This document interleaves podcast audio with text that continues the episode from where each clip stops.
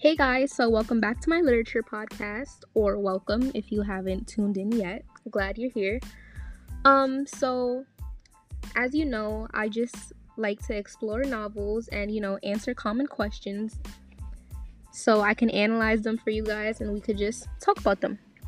So today, what we're gonna be talking about is chapter 19 of The Adventures of Huck Finn, and this might be a series, so our first question is Who did Jim and Huck meet, how, and why? So basically, we know in the we know in the previous chapters, Jim and Huck have already been on their canoe or raft and have been like traveling in that way. So while they were there, Huck is actually the first one who notices two men running towards them by the shore. And so he automatically assumes, you know, that it's for either Jim, since he's um, African American, or Huck, since, you know, he's kind of like an outcast or troublemaker. And that's what people see him as. So he automatically assumes that they're running towards him. However, as they keep going, they begin begging for help. And this is when he realizes that they're not for him and they actually need their help. So now let's talk about who these two men are.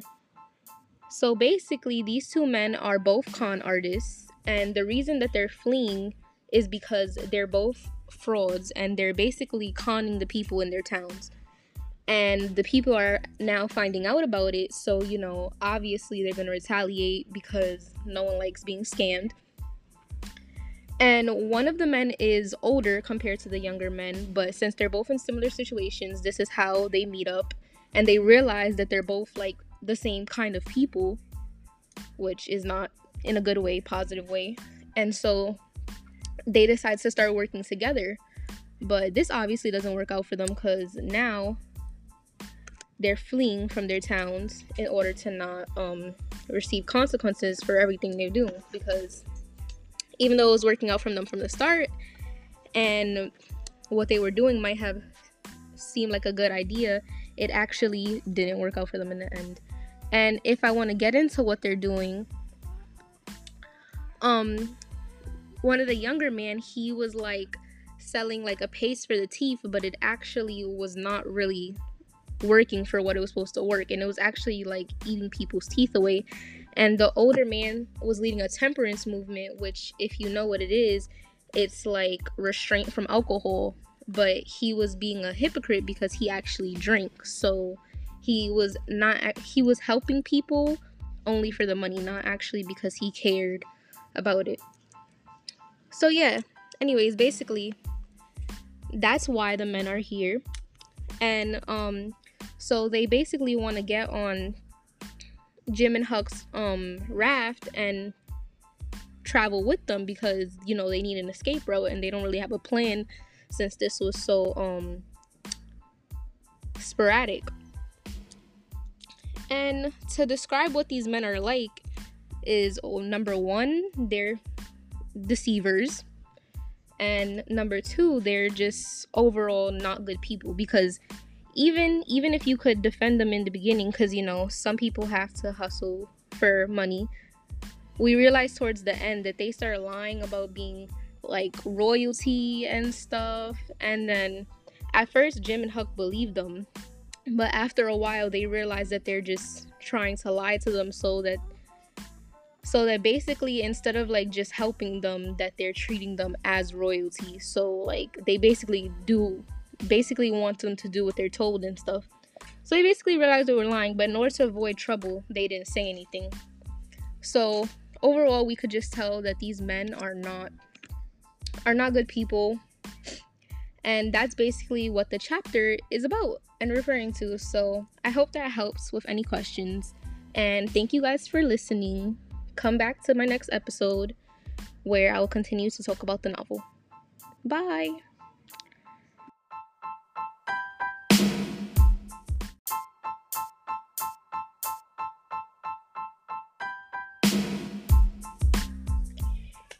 Hey guys, so I'm back at it, and this is just gonna be a part two to my last episode, which was um chapter 19 of Huck Finn, and I just wanted to add in evidence for the questions I was answering, you know, just so you guys could have direct evidence from the text instead of me just analyzing and explain, explaining and paraphrasing. So, as I mentioned before, that in the beginning of the chapter, when um, Huck was the first one to notice the two men that I talked about, the con artist, running towards them, and he originally thought it was for him and Jim due to you know who they are. And evidence for this was just as I was passing a place where a kind of cow path crossed the creek. Here comes a couple men tearing up the path as tight as they could foot it. I thought I was a goner, for whenever anybody was after anybody, I judged it was me or maybe Jim. So basically, he was saying that he saw them running really fast, and so he was, you know, kind of like in fear for him and Jim because he thought it was for him.